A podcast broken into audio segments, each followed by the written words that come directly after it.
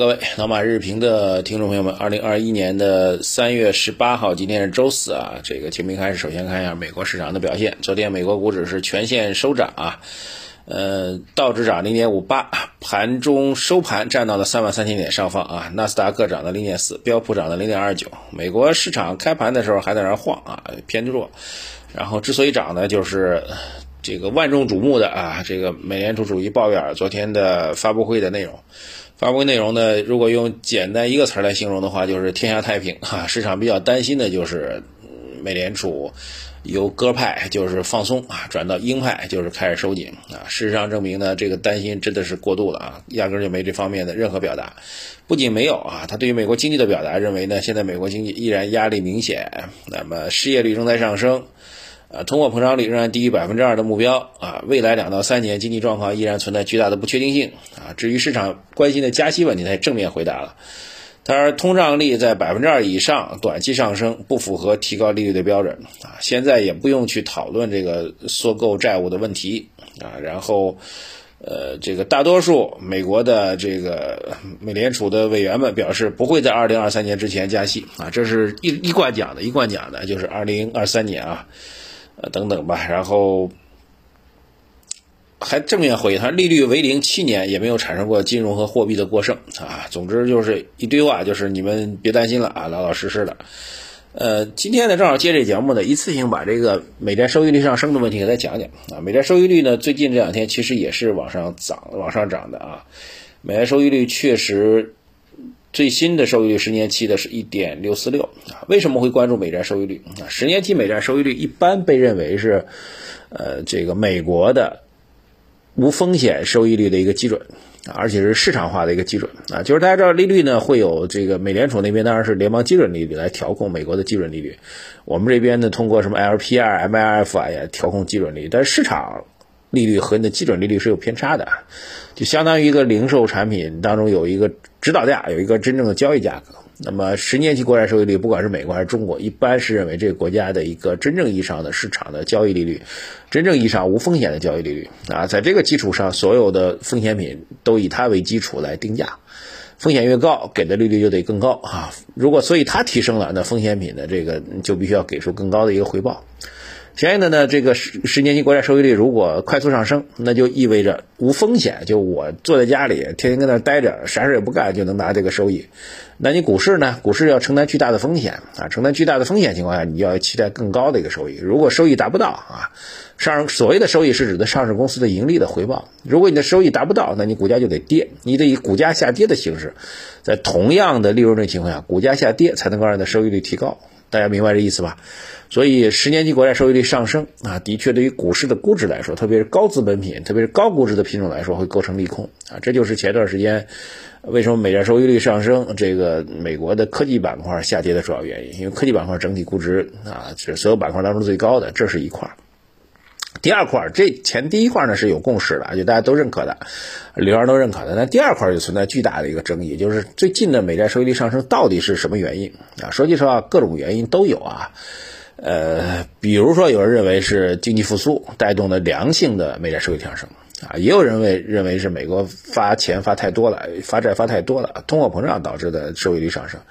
也有人认为，就是因为短期的这个，因为美联储啊，因为美国政府这个一点九万亿美元又在往下发嘛，发不下去，怎么发不下去呢？你你老发债，人家谁老买你呢？对不对？你只是个卖方，对吧？总有人买吧。但是美联储会兜，那其他的市场主体，比如说美国公众啊，这个中国啊，日本啊，那可能就不太愿意买了。那不太愿意买的，你就得提高收益率才能卖得出去啊！所以关于近期美元收益率上升呢，有经济复苏说，有通货膨胀说，又说卖不出去说啊，所以导致它的各种解释就比较复杂。这是第二大块。那第二大块，由于大家判断的原因不一样，所以认为美债收益率上升到底是恐慌啊，还是不恐慌啊？这这个结论也不一样。认为经济复苏导致的。那就认为这个没事良心的，认为是通货膨胀导致的，就认为要崩了，而且美联储必须要加息了，后面就整个陷入到滞胀了，这就比较恐慌。那认为是短期缺钱的，那就认为只要美国缓和一下跟中国和日本的关系，或者美联储这个再猛点也就没关系了。大概所以就存在分歧就在这里。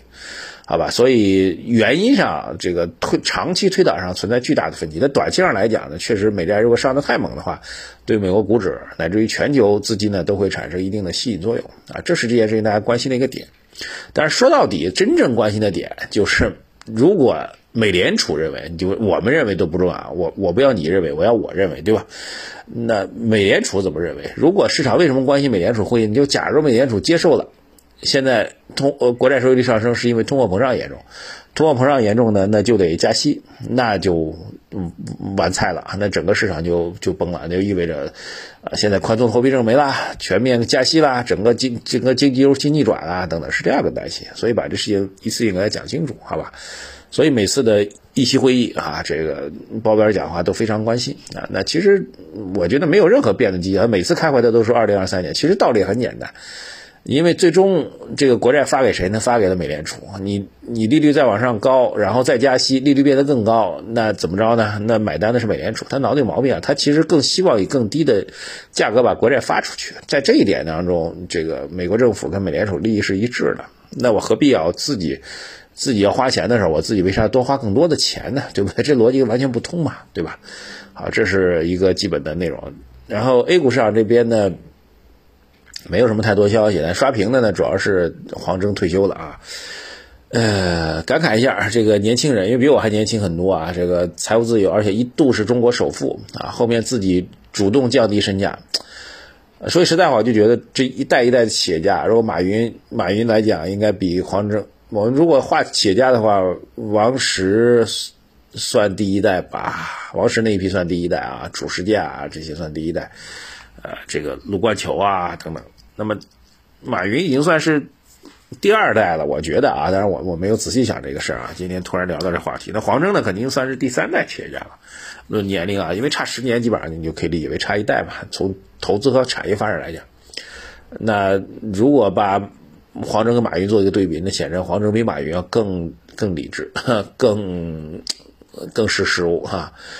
首先，年纪轻轻就实现了全面的财务自由，然后。拼多多做才几年？据说三年做上市是吧？五年做到了中国首富。做到中国首富之后，关键是顺势就把首富的这个头衔一定要拆掉，把股票转给别人，也不要卖掉，也不要当首富啊。然后去年就已经辞掉 CEO 了，当时还觉得是为了避风头啊。呃，因为首是首富这事儿确实是在不是一个嗯这座位不是很舒服意味着。呃，然后到今天算是正式宣布，连董事长也辞掉了。啊，算是功成名就的深退掉了啊，然后号称是要去做科学技术研究，研究生物科学啊等等。我觉得如果从人的一生角来讲啊，我觉得大家经常讲这个马斯克是从未来穿越过来的一个人。我觉得中国如果找一个从未来穿越过来的人，十年前是马云，十年后可能就是黄峥了。他其实实现了一个商业上的奇迹，对吧？这就是认为不可能做起来中国的。都不是三四线了，五六线的消费群体被它刺激起来，没有一个人觉得能成啊！但是整个的平台的销售额也好，流量数也好，迅速的能够，应该是超越过阿里巴巴吧？啊，早上时间比较紧，所以没有严格去查数据。总之呢，是创造了一个商业帝国的奇迹。当然了，阿里马云也算是一个奇迹，但是论到奇迹的这个程度来讲呢，这个黄峥比他还要还要大啊，时间更短。但因为黄峥本人比较低调，或者比马云来讲非常低调，所以他的很多的细节现在还不太清楚啊。但是从四十岁就退休这件事情来讲，我觉得真的还是还是很牛的。这件事如果从黄峥事情跳上来跳出来，我觉得两个点可以分享啊。第一个点就是这个中国这块土地当中啊，这全世界如果找两块大的土地的话。那目前来讲，青年人能够在短时间实现，你姑且不说财务自由，我觉得是缔造一个商业帝国或者商业奇迹的话，全世界说白了只有中国跟美国这两块地方啊，这点我觉得作为中国人应该是引以为豪的。第二，就是以黄峥为代表的这批青年企业家，呃，不瞒大家说，我最近正在酝酿一个新的节目啊，这个准备做十二期的一季的系列访谈，准备采访的就是青年企业家。呃，名单里有黄峥啊，但是我们也知道邀约是很难的啊。也不瞒大家说，我们其实列到名单当中的很多青年企业家，我们再去邀约的时候，蛮多人都还很低调的啊。这确实是一个时代的一个很大的变化啊。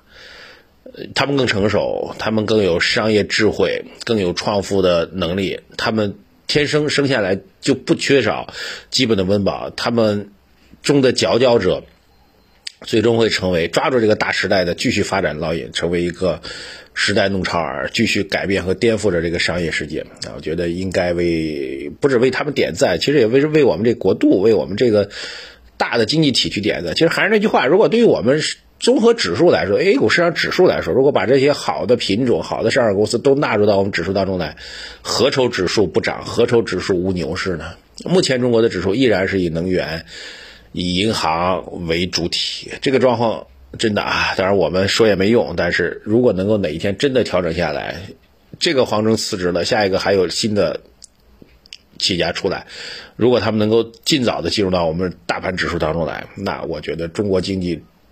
大家经常讲中国经济是最有实力前景的，体现在 A 股不涨，但这个格局其实真的是一个技术性问题，希望能够尽快扭转吧。好，稍微感慨一下啊，这个市场方面，因为我们观点没有什么调整啊，近期市场就是等时间啊。从合理估值来讲，现在真的没有什么太大风险，慢慢开始有增量资金继续建仓啊，没有什么太大风险，耗的就是时间。您说实在没钱建仓了，那您就等一等也没关系，总体回撤也还好。呃，如果我们有配了低估值、配了债之后，总体回撤，我大概测算一下，大概百分之十到百分之十五最多了哈，百分之十五应该到不了，所以没什么可慌的，好吧？耐心等一等。好，谢谢大家。微信公众号“财经马红版”首页对话框底部输入数字二零二零八八，获取我们的投资组合。市场的震荡，这波是一个教投资者教育啊，不配债的话，回撤会非常严重，必须要把投资组合做起来，才能够抵御风险。输入“读书”两个字，获取我们的老马书房的读书内容，跟我一起去一年精读一百本图书。谢谢大家，再见。